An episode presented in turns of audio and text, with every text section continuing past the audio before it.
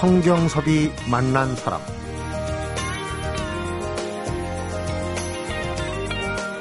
인생과 사람에 대한 공부를 여행을 통해서 하는 부부가 있습니다. 여행이 곧 인생 학교인 셈인데요. 10년 전에 무려 967일 동안 47개 나라를 여행하고 와서 지금은 제주도에 터를 잡고 있는 부부입니다.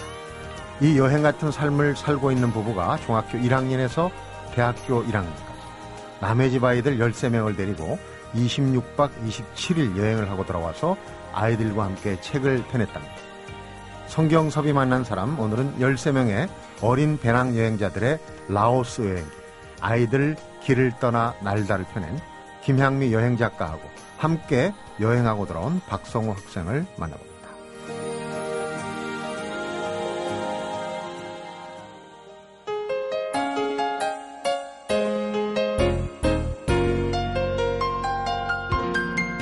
두 분 어서 오십시오. 반갑습니다. 네, 반갑습니다. 우리 김양미 작가는 멀리서 오셨어요? 네, 비행기, 비행기 타고. 타고. 네, 배 타고도 올 수 있잖아요. 그렇죠. 제주도에서. 네. 비행기 타고. 바쁜 세상이니까 일거리도 많고 빨리빨리 다니셔야죠. 여행은 좀 천천히 다니는 게 맛이라고 그러긴 합니다만은. 네, 그런데 일상에서는 그게 참 쉽지 않아요. 음. 우리 김양미 작가는 앞에서 잠깐 소개를 해드렸고 같이 온 학생 본인 소개를 간단하게 선생님 소개는 잠깐 했으니까 네, 안녕하세요. 저는 라오스 여행학교를 갔다 온 대학교 1학년 박성호입니다. 네 간단합니다. 여행 다닐 때는 대학생 아니었죠. 네, 그땐 고등학생 1학년이에요. 고등학교랑 그럼 네. 3년 전이란 얘기인가요? 네. 세월이 대학 1학년생 새내기한테 3년이라는 세월은 긴 세월입니다. 그렇죠? 지금까지 네. 살아온 보통 그 고등학교 1학년, 2학년 때 어, 한 달 가까이 해외여행을 보내기가 쉽지 않았을 것 같은데 그 얘기 이따가 이제 한번 더 풀어보기로 하겠습니다. 우선 그 남편분하고 두 분이서 여행 학교를 운영하시는데 제주도에서 그 주로 이제 요, 요즘은 활동을 하시는 걸 알고 있어요. 네, 원래 예. 제주분 은 아니시죠? 네, 제주도 사람은 아닌데 음, 그 신랑이 제주 교대에 입학을 하면서 제주도에 내려갔습니다. 네. 그 특별히 제주도를 선택한 이유가 처음에는 서울에서 제일 먼 곳에서 한번 살아보자, 살아보자 음. 이렇게 이야기를 해서 제주도로 내려갔는데 살다 보니까 괴산에서 제주도 내려가기 전에 잠깐 살았었거든요. 네. 근데 괴산보다 더 훨씬 가까운 곳이더라고요. 서울에서. 비행기 타면은 그렇죠. 가깝죠. 예, 예. 괴산에서 그 전에는 사셨군요. 예, 여행 갔다 와서 서울에서 잠깐 지내다가 도저히 도시에서 살 수가 없어서 잠깐 괴산으로 기촌을 했다가 음, 다시 이제 저희 신랑이 어릴 때 꿈이 선생님이 되는 거였다고 네. 그래서 그 꿈을 찾아서 제주도로 내려가게 음. 됐습니다. 실제로 여행하면서 사는 삶을 살고 계세요. 네. 부럽다고 해야 될까요? 그렇죠. 많이들 부러워하고 계세요. 음, 10년 전에 잠깐 아까 제가 말씀을 드렸는데 전세금을 빼가지고 천일 가까운 여행을 하시더 그렇게 구경거리가 많던가요? 어떻게 이렇게 긴 기간 동안에 여행을? 그러게요. 저희도 처음에 출발할 때는 사람들한테 아, 1년 동안 세계를 돌아보고 돌아오겠습니다. 이렇게 인사를 하고 갔거든요. 네. 근데 다니다 보니까 그 나라에서 가장 가까운 나라로 이동하고 또 그렇게 하고 하다 보니까 계획보다 조금씩 늦춰지는 거예요. 음, 그래서 하다 보니까 돈이 다 떨어질 때까지 돌아가지 말자 이렇게 얘기를 했고 네. 예, 그렇게 지내다 보니까 시간이 많이 길어졌어요. 돈이 떨어질 때라는 기준보다도 오히려 돈을 벌어가면서 여행을 하셨을 것 같아요. 네, 중간에 365일이 네. 무려 967일이 됐거든요. 예, 예. 경로를 한번 아, 그때요. 이렇게 돌아다니셨는지. 중국으로 배를 타고 가서 거기서 뭐 베트남, 캄보디아, 그다음에 태국, 거기서 이제 인도, 네팔, 뭐 파키스탄, 이란, 터키에서 유럽까지는 육로로 쭉 이동하고요. 네. 유럽에서는 중고차를 하나 사서 좀 물가가 비싸잖아요. 그래서 네. 숙식을 교통하고 같이 해결하는 방안으로 중고차를 사고 그래서 그 중고차를 타고 한 5개월 정도 뭐 북유럽까지 동유럽까지 한 바퀴 쭉 돌고 그다음에 이제 영국에서 어 아메리카로 넘어가서 미국에서 이제 남미 쪽으로 내려갔고요. 거기서 아프리카로 가서 거기서 이제 중앙아시아 쪽 중동으로 올라오고 그다음에 이제 유럽을 다시 와서 러시아를 거쳐가지고 음. 몽골에서 한국으로 들어오는 여정을 오세아니아 쪽은 섬나라라 음. 좀 많이 떨어져 있어서 건너뛰고 음. 거의 세계 일주를 한다시피 한 거죠. 네, 그렇군요. 우리가 보통 이제 인생 살아간다고 할 때는 좀 유식한 말로 지속 가능한 삶 이런 얘기 많이 하잖아요. 네. 전세금까지 다 털어갖고 돌아 보고 왔단 말이에요. 그런데도 지금 계속 삶을 영위할 수 있는 거는 나름대로 무슨 비책이 있는 겁니까? 지속 가능한 삶에? 음. 결혼한 지는 이제 내년이면 20년인데 애들이 없어요. 그래서 저희 이제 두 사람이 뭐 먹고 살아가는 데는 경제적으로 그렇게 크게 부담이 좀 없는 것 같아요. 그래서 네. 그런 걱정이 없으니까 뭐 돌아와서 사지 멀쩡하면 이래서 밥 이야 굶겠어 이런 마음으로 떠났고 네. 돌아와서도 뭐 저희가 하고 싶은 일을 찾아서 하면서 약간의 생계를 유지하면서 잘 살고 있습니다. 네. 그래 이제 그런 그 경험을 토대로 해서 어 이런 이제 여행 인생이 여행에서 배우는 거 이런 부분을 좀 전수해주고 싶은 생각이 생기셨던 모양이죠. 지금 이제 여행 학교를 하고 이제 아이들을 데리고 그것도 남의 집 아이들을 데리고 여행 학교를 하시는데 이번에 이제 라오스에 갔다 오신 게 처음 프로젝트. 네, 라오스는 처음이고 네. 작년에 라다크에 또 두 번째로 갔다 왔어요. 라다크에도 갔다 네, 오고. 네. 어. 그것도 역시 이제 아이들을 네. 예, 아이들하고 어. 같이.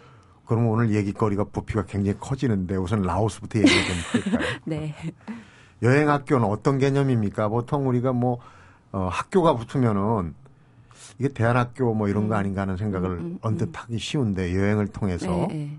뭐 교육을 하고 학습을 한다는 그런 그렇게 봐도 되는 겁니까? 어떻습니까? 학교라는 이름을 붙인 건 사실은 학교라고 하는 게 꼭 공간의 개념이 아니고 무엇인가를 배울 수 있는 공간이라고 음. 하면 학교가 아니냐 이런 생각도 좀 들었어요. 그래서 여행을 통해서 뭐 인생을 살아가는 어떤 깨달음을 얻을 수 있다면 뭐 학교라는 명칭을 쓰는 게 오히려 더 좋겠다. 다른 네. 이름보다라는 생각이 들었고요.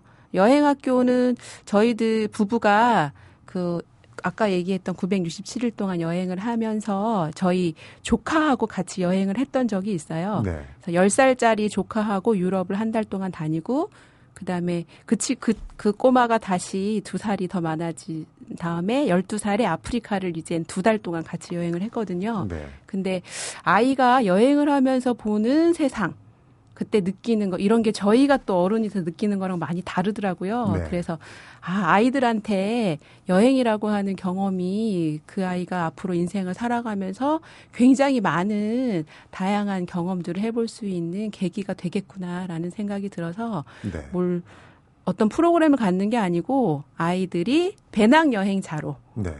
어, 잠깐의 기간을 살아보는 게 그 자체로 굉장히 도움이 될 거라고 생각을 했고요. 음. 그래서 여행학교라는 이름으로 그런 프로그램을 만들기 시작한 거죠. 그러니까 패키지 여행처럼 다 준비된 의식주가 준비된 상태로 가는 게 아니고 네, 네. 모든 거를 참여하는 학생들이 짜고 뭐 네, 숙소도 네. 그렇고 먹을 것도 그렇죠. 그렇고 네, 네. 어, 그런 식으로. 제가 이제 이 대목에서 학생 얘기가 나와야 될 부분인 것 같아요. 성우 군은 어떻습니까? 그 이제 3년 전 기억인데 여행을 평소에 그렇게 그 해외 여행을 배낭 여행식으로 다녀본 적이 있었습니까 그 당시? 아니요. 이번 라오스 여행이 음, 처음 배낭 여행이었어요. 음. 그러니까 이제 어떤 식으로 생각을 하고 갔는데 어떻더라? 우선 운을 좀 떼주시죠. 어, 처음 갔을 때는 좀 막막했죠. 앞으로 뭘 해야 될지, 음, 어떻게 숙소는 어떻게 찾아야 되고, 계획은 어떻게 짜고, 말도 안 통하는 사람들인데, 어떻게 해야 될지 몰랐는데, 그 여행을 다녀보니까 굳이 말이 안 통해도, 이렇게 몸, 몸이나, 이렇게 마음이 통하면 음. 자연스럽게 의사소통이 되는 것 같아요. 그럼 사전에 이렇게 저렇게 해라 뭐 교재나 혹은 뭐 그 의사소통 방법이나 방구하는 법 뭐 이런 교육은 따로 없이 그냥 황무지에 내팽개치는 겁니까?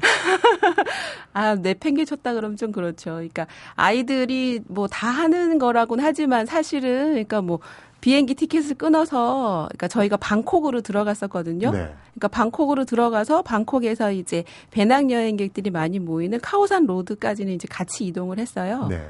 그리고 이제 거기에서 뭐 처음에 도착했을 때는 저희가 새벽이어가지고 방콕은 이제 이틀 동안 머물 숙소를 예약을 하고 갔고요. 네.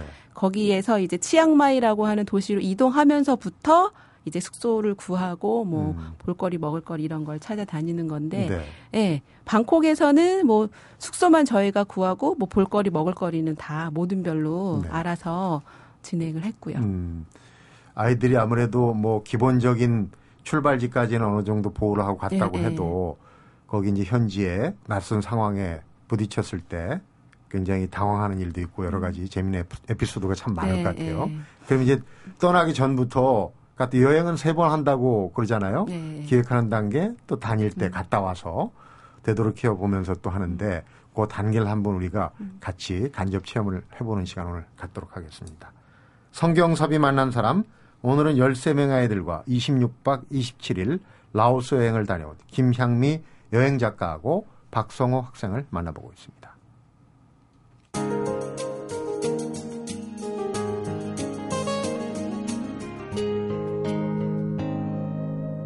성경섭이 만난 사람. 네, 남의 집 아이들 13명도 궁금하지만 김 작가님 왜 하필이면 라오스인지 아까 네, 이제 네. 천일 가까이 여행 다닐 때도 라오스 여정은 없었던 걸로 네, 아까 예, 말씀. 하시고 왜 네. 라오스인지 그게 네. 우선 궁금하네요. 아이들하고 하는 여행이 처음이어서 저희가 나라를 선택할 때 가장 안전한 나라가 어딜까? 그리고 안전성. 예, 그리고 아이들이 그러니까 대한민국보단 조금 경제적으로 못 사는 나라에 가서 좀 느꼈으면 좋겠다 네. 이런 생각이 있었고요. 그리고 한국에서 너무 멀지 않은 곳으로 왜냐하면 기간이 한 달이 채 안 됐기 때문에 예, 거리상으로 좀 가까운 곳 음. 뭐 이런 여러 가지를 따지다 보니까 라오스라는 나라가 딱 떠오른 거예요. 네. 그리고 또 하고 최근에 이제 뭐 그 뉴욕 타임즈에서 한 번쯤 가보면 좋은 나라 그리고 음. 이제 책으로도 막 소개가 됐는데 뭐 욕망이 멈추는 곳 네. 그리고 이제 굉장히 사람들이 순박하고 좋고 뭐 이런 얘기들이 있어서 네. 라오스를 선택했어요. 느림의 미학 이런 얘기할 때 많이 등장하는 예, 나라인데 그렇죠. 예. 성호군은 라오스 출발하기 전에 어떤 나라인지 알았어요? 공산국가라는 걸 알았어요. 공산국가. 아닌 게 아니라 전에 라오스 얘기하는데 처음 네. 들어가실 때 어떤 분이 공산국가라 이게 들어가면은 위험하지 않은가 음, 걱정했다고 음, 그러는데 그런 걱정하신 거네요. 그러니까 네, 많이 공산국가. 걱정했어요. 그것 때문에. 갈때 학생들은 성호군, 그러니까 그 부모님이 어떻게 아시고 너 한번 갔다 와라고 등을 떠민 겁니까? 아니면 어떻게 된 겁니까? 처음에 제주도 여행 갔을 때 음. 그때는 떠밀려 왔어요. 제주도 여행 그러니까 어떻게 가신 거예요? 그 처음에 이제 라오스 여행 가려는 사람들 음. 이제 친목도 다지고 그럴 겸해서 제주도에서 3박 4일 동안 올레길을 걸었어요. 음. 근데 저는 거기를 솔직히 가기는 싫었었는데 어머니께서 이제 계속 가라고 하셔서 갔는데 이제 친구들하고 이제 처음에는 어색하고 분위기도 좀 안 좋으니까 올레길을 걸으면서 라오스를 가고 싶은 마음이 없었어요. 네. 근데 이제 마지막 날에 이모네에서 텐트를 치고 잠을 자기 전에 이제 친구들하고 얘기를 하는데 그때부터 이렇게 라오스를 가야겠다는 생각이 조금씩 생겼고 음. 이제 돌아가서 계속 생각을 해보니까 좀 이렇게 색다른 경험을 해보고 싶어서 제일 먼저 신청을 음. 하게 됐어요. 13명의 그 어떤 학생들입니까? 그 저희 이제 여행학교 처음에 간다고 했을 때 그 뭐 공개적으로 모집한 건 없고요. 저희가 원래부터 알고 지내던 지인들의 자녀들 그리고 이제 저희 첫 번째 그 책이 길은 사람 사이로란 사람 사이로 흐른다는 책이 있는데 네. 그 날개 글에 저희가 여행을 갔다 와서 아이들을 여- 위한 여행 학교를 하고 싶습니다 이렇게 썼더니 음. 저희 이메일로 그런 학교가 있으면 저희한테 꼭 연락을 해주세요 이렇게 했던 분들이 계세요. 네. 그래서 이제 그런 분들하고 메일 보내고 뭐 연락해가지고 모았고요.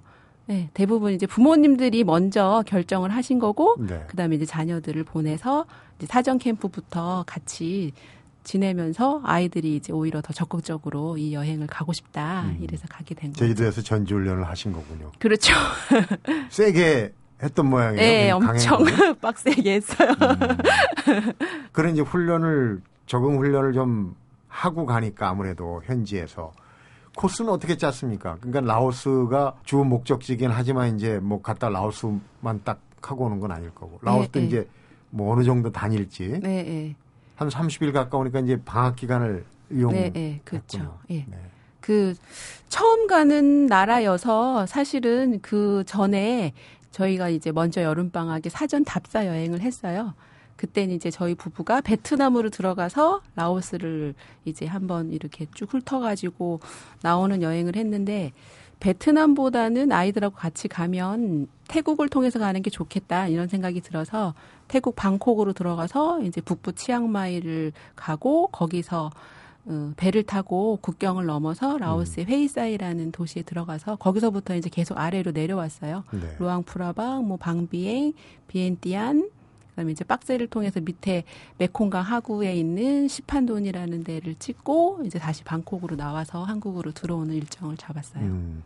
성호군은 제주도에서 일단 한번 혼이 나셨고 평소에 생각했던 여행이라는 거하고 가서 직접 맞닥뜨린 상황하고 어떤 게 제일 어렵 습니까? 여행하면서 가장 힘든 거는 밥 먹을 때죠. 음. 음식, 한국 음식이 그리울 네. 때 가장 힘들어요. 우선 동남아 쪽이 향신료가 강하잖아요. 향신료가 많죠. 그래서 방콕 첫날부터 음식을 먹는데 향신료가 들어있으니까 딱 먹는 순간 거부감이 드는 거예요. 네. 그래가지고 처음에 음식 때문에 좀 많이 힘들었어요. 어, 먹는 거 말고도 이제 의식주에 대한 그런 부분도 아이들이 직접 개척에 가서 하니까 잘 구하던가요? 잠자리 같은 경우는 거기서 이제 우리가 공정여행이라고 해서 현지인들이 운영하는 뭐 민박이나 숙소나 이런 걸 하는 게 이제 여행에 에, 배우는 게 많다고 그러는데 음. 그런 개념하고 좀 들어맞지 않았을까 생각도 해보는데 아, 숙소 를 구하는 문제. 숙소는 우선 저희 첫 번째 제 모듬이었을 때는 윤민 누나가 있었어요. 흥정을 정말 잘해가지고 성수기 때는 이제 주인들이 이제 비싸게 부르잖아요. 네. 그러면 이제 심리전을 해가지고 깎다가 더 이상 안 깎으면 그냥 가자 그래요. 음. 그러면 이제 초조해지니까 주인이 다시 오라 그래요. 민박 얘기하는 건가요? 네, 어. 숙소 잡을 때 그러면 다시 와가지고 이만큼 깎아줄 테니까 더 이상 안 된다고 하면 이제 그런 식으로 숙소를 잡았어요. 음, 그런 흥정을 아마 여러 차례 해도 될 거예요. 첫 지역에 여행한 사람들 보면. 근데 그 책을 보니까 재밌는 에피소드가 있던데요.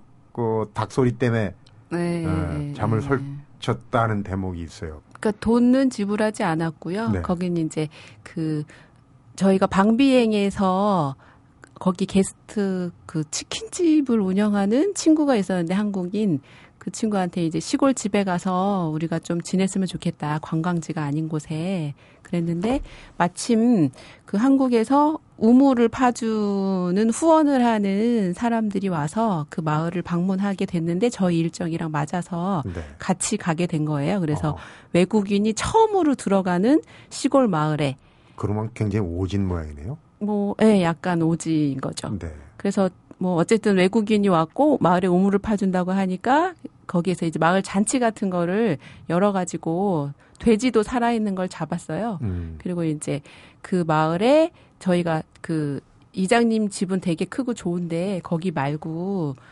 그냥 현지 사람들이 살고 있는 집에 아이들이 흩어져서 잠을 자고 싶다고 네. 그래가지고 예, 두세 명씩 나눠가지고 들어가서 잠을 잤거든요.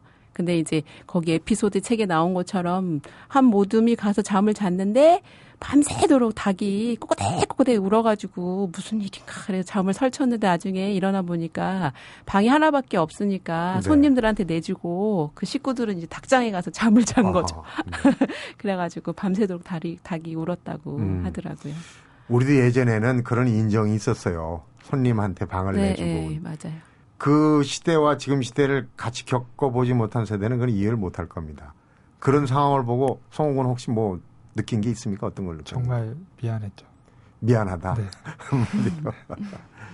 어, 다니면서 그러니까 위험한 순간도 굉장히 많았을 것 같은데 우리 그 아무래도 13명 뭐 나이 어린 친구들도 있을 거고 좀 상대적으로 나이가 좀 처리된 친구도 있을 거고 한데 그런 이제 같이 다니면서 어, 위험했던 순간 또 여행지에서의 왜 그런 거 있지 않습니까? 어, 예상치 못했던 순간 거기 또 훌륭하게 대처하는 게 또 배움이 되기도 하겠지만 가장 위험했던 순간은 아, 방비 루앙프라방에서. 아, 루앙프라방에서 음, 이제 광시폭포까지 가는 자전거를 타고 가는 그런 계획이 있었는데 가다가 누나 윤미 누나가 이제 구덩이에 떨어져가지고 입술도 터지고 음. 그래가지고 그때 좀 가장 위험한 순간이었던 것 같아요. 음. 그리고 어떻게 위험한 상황인데 이제 아이들끼리만 간 건가요? 아니요. 저는 아파서 못 가고 저희 음. 신랑이 이제 자전거가 아니라 뚝뚝이라는 이제 트럭을 개조한 걸 타고 가다가 이제 그 사건이 있다는 사실을 알고 이제 목격도 하고 그랬는데 아무튼 이제 교차되고 아이들이 위급한 상황이니까 지나가는 트럭을 세워가지고 그 트럭 아저씨들이 이제 다친 걸 또 보니까 음. 아이들을 데리고 갔고 근데 아이들을 데리고 갔 고 그다음에 꽝시 폭포에는 도착하지 않고 그런 이제 위급한 상황들이 어디로 갔는지 연락이 안 되니까 그랬던 상황이 있어가지고 걱정하고 막 이랬었는데 나중에 들어보니까 그분들이 이제 응급 처치를 이 아이들을 해준 거예요. 네. 자기들이 알고 있는 응급 처치소에 데려가가지고 그래서 어쨌든 무사하게 병원으로 데리고 가가지고 뭐 꼬매고 이렇게 마무리가 되긴 했는데 그 순간 자체에는 아무튼 이제 아이들이 사라졌고 그 사라진 아이들하고 연락이 두절된 상태가 뭐 몇십 분 됐고 네. 뭐 이런 순간들이 굉장히 위험하고 힘들었었는데 그게 이제 라오스라는 나라가 정말 편안하고 좋고 안전하다고 하는 걸 또 그 사건을 겪으면서 알게 됐어요. 네. 그런 곳에 보낸 부모들도 참 각오를 많이 했을 것 같고 그때는 첫 경험이잖아요 여행학교 그렇죠. 런 예, 예.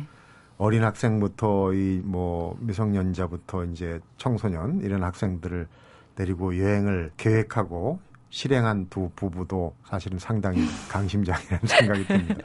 여행지에서의 얘기는 그 정도로 듣고 이제 여행 세 부분 중에 기획하고 실제로 여행 다니고 이제 갔다 와서의 얘기가 사실은 제일 중요할 것 같아요. 음. 두분 얘기를 잠시 한번 들어보도록 하겠습니다. 성경섭이 만난 사람 오늘은 13명 아이들과 라오스 여행을 다녀온 김향미 여행 작가하고 박성호 학생을 만나보고 있습니다.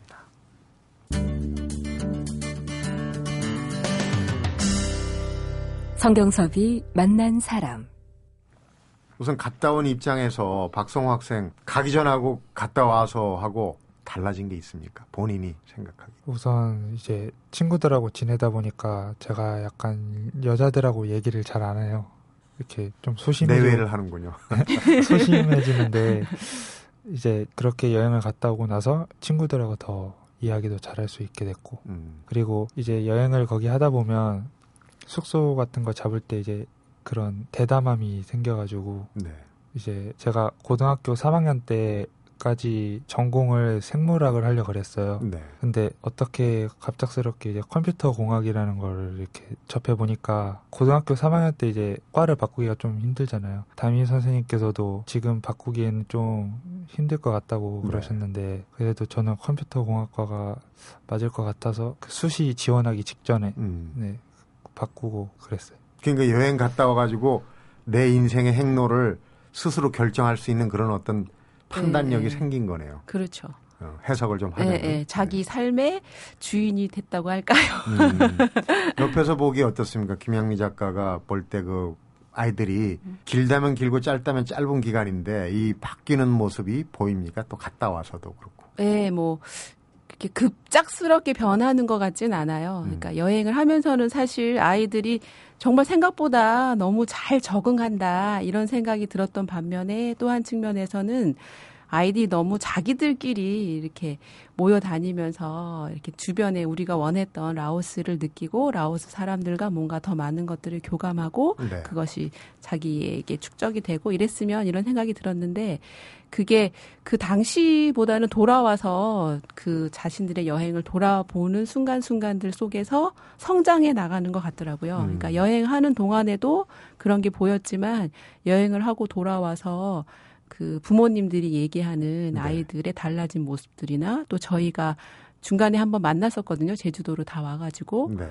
그래서 그때 봤던 모습들이 아 아이들이 여행을 통해서 그래도 자기 삶에 대해서 뭔가 좀 용기 있게 나아가고 또 당당하고 긍정적으로 지내는 게 아닌가 이런 음. 생각이 들었어요. 네. 요즘은 뭐 캠프 이런 게 이제 부작용도 있고 하지만은 어, 교육학자들도 그렇고 부모들이 아이들에 대해서 너무 예속하지 말고 좀 풀어주고 방임하고 기다려주라 음, 음. 그런 얘기를 하는데 네. 이런 여행이 기회가 그런 데는 아주 딱이네요. 그렇죠. 어, 다른 건 다 방임을 했는데 이제 꼭 일기를 쓰라고 예, 예, 예. 그러셨다면서요. 네, 예. 저희가 여행하면서 뭐 자유롭게 지내는 대신 두 가지를 꼭 해야 된다고 했어요. 하나는 음. 단체 행동을 하기 때문에 약속 시간은 지켜야 된다. 네.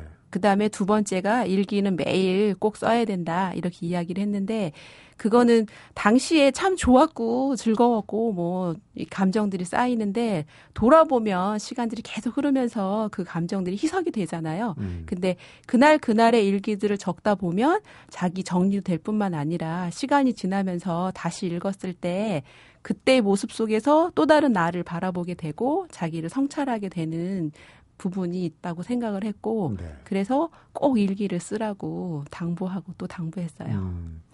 성우는 본인이 쓴 일기, 물론 지금 얌전하게 생긴 거 보니까 일기를 다 꼬박꼬박 썼을 것 같아요. 꼬박꼬박 쓰긴 했는데 네. 공대상이라 글은 좀 짧았어요. 어, 공대생도 글이 짧아집니다. 네. 본인이 그러니까. 다시 읽어보고 내가 봐도 참, 아, 그때 그랬지 한 대목이 혹시 생각나는 대목이 있습니까? 어, 방비행이라는 네. 도시에서 그 라오스 학교 측 학생들하고 음. 저희들하고 이렇게 만나는 그게 있었어요. 네. 원래 계획은 그냥 만나서 놀고 그냥 서로 헤어지는 게 끝이었는데 음. 그때 서로 이렇게 이메일도 교환하고 이렇게 저녁 식사도 같이 하고 그 라오스 측 친구들이 자기 학교에 놀러 오라고 음. 그래가지고 그 다음날 또 놀러 가고 네. 그게 이제 일기장에 남아 있습니다. 음. 어디든 이렇게 새로운 친구들과의 만남, 음, 음. 그것도 이제 인종도 다르고 말도 다르고 그 여행의 제일 큰 의미가 이제 새로운 사람들과 만남 네, 네, 아닌가 맞아요. 싶어요. 근데 네. 혹시 행여라도 한창 공부할 시기에 음. 방임형으로 여행을 다니고 그러면 혹시 아이들의 방랑벽을 좀 부추기는 그런 부작용은 없을까요? 그 한국 그 교육 현실이 그걸 철저하게 이렇게 가두거나 뭐 차단한다고 할까? 그러니까 돌아와서는 아이들이 학교에 적응하느라고 그런 거를 이렇게 느끼거나 할 새가 사실은 없는 것 같아요. 네. 갔다 온 아이들이 사실 뭐 모두 다 부모님이 원하시는 어떤 모습으로 되지는 않았다고 생각해요. 현재로서는. 네. 그리고 이제 뭐 방랑벽이라기보다는 원래 공부하기 싫어하던 친구가 갔다 와서 공부를 더 하기 싫어한다는 얘기는 들었었거든요. 음, 근데 건. 이제 예, 그 친구한테는 공부가 안 맞는 거죠. 그러면 그렇죠. 예, 다른 거를 또 그렇죠. 찾게 해야죠. 예, 예. 그래서 그렇게 하는 데 있어서는 저는 여행이 또 다른 자신감이나 이런 걸 줬다고 생각을 해요. 음. 그러니까 부모님이 그거에 동의하든 동의하지 않든 지금은 좀 어려운 시기를 겪지만 이후의 삶에서 분명히 그 여행이 소중하게 그 아이한테는 영향을 줄 거라고 생각을 하고 믿고 네. 있습니다. 네. 그러니까 라오스 3년 전에 했고 그다음에 이제 라다크 예, 예. 하셨고 그러면 이제 정례화 해가지고 3차 그 프로젝트가 또 있을 것 같은데요. 계획하시는 거는 어느 지역입니까 다음에? 아, 지역을 결정하진 않았고요. 저희 이제 남편이 지금 교대 4학년이라 임용고시를 준비하고 있거든요. 네.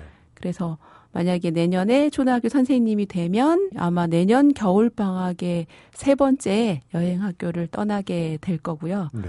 이제 준비하면서 뭐 어느 나라가 좋을까 이런 거는 당시에 따라서 고민을 해볼 생각이고요. 지금 지원자가 너무 좀 많아서 아마 이번에는 사전 인터뷰를 하든지 아이들을 이렇게 골라서 가야 되지 않을까 생각하고 있어요. 그런 부작용이 또 있네요. 사실 이게 너무 커지면은 어 뭐랄까 기업형으로 되고 그러면 이제 좀 취지가 흐려질 수도 있고. 그렇죠. 예. 어, 그러니까 라다크, 라오스 정도가 딱 좋은데. 네, 그죠? 네. 음. 그러나 뭐 어쨌든 시작한 일이니까 아이들의 인성 교육에 음. 이런 방법도 있다는 거. 그런 이제 새로운 경제를 개척한 거니까 앞으로 계속 좀 방법을 네. 어, 연구해 주시기 바라고. 아무래도 주인공은 학생들이에요. 네. 마무리는 우리 성우군한테 부탁을 할까요? 너무 수줍어 가지고 마지막으로 씩씩하게 어, 갔다 오고 나서 느낀 소회 이게 어, 내가 달라졌다면 이런 게 달라졌다는 그 생각에 속마음에 있는 걸 한번 들으면서 마무리할까요? 이제 돌아와서 느낀 건데 여행을 다니면서 이렇게 생각 없이 다니는 거 있- 이제 일상생활에서 이렇게 스트레스 안 받고 음. 여행 다니면서 이제 생각 없이 그냥 어디 갈지 정하고 밥은 뭐 먹고 그런 생각만 하는 것 자체가 스트레스도 안 받고 편하게 지낼 수 있어서 여행할 때 가장 좋은 것 같아요. 편하게 지낼 수 있다는 게 생각 스트레스 안 받고 그다음에 이제 여행을 갔다 와서는 친구들하고 있으니까 대인 관계도 더 좋아지고 음. 그 다음에 하여튼 뭔가가 아, 생각이 잘 안 떠오르. 생각이 잘안 나. 여행도 마찬가지일 겁니다. 다니면서 내가 어디를 가야겠다. 오늘은 어디를 거쳐서 어디로 가야겠다. 이런 여행하고 발길 닿는 대로 다니면서 하고 그 여행에서 이제 얻어지는 게 아까 얘기 여행을 세 번 한다고 그러지 않습니까? 갔다 와서의 어떤 그런 부분들. 어, 제대로 어, 꼭 집어서 마지막은 표현 안 했지만 무슨 얘기인지 는 짐작이 될 것 같아요. 라오스 여행. 라오스라는 지역도 독특하기도 하고 얘기 시간이 좀 짧아서 라다크 얘기도 좀 들었으면 했는데 다음 기회로 미루고요. 네. 오늘 13명의 어린 배낭 여행자들의 얘기 잘 들었습니다. 두 분 고맙습니다. 예, 고맙습니다. 감사합니다.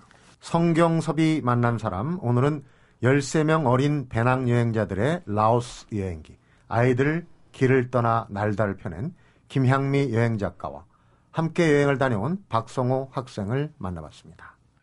두시만 세 듣는 사람이 얼마든지 많고 많은데 윤정수 이유진의 두시만세는 3시에 시작합니다. 3부가 속았죠?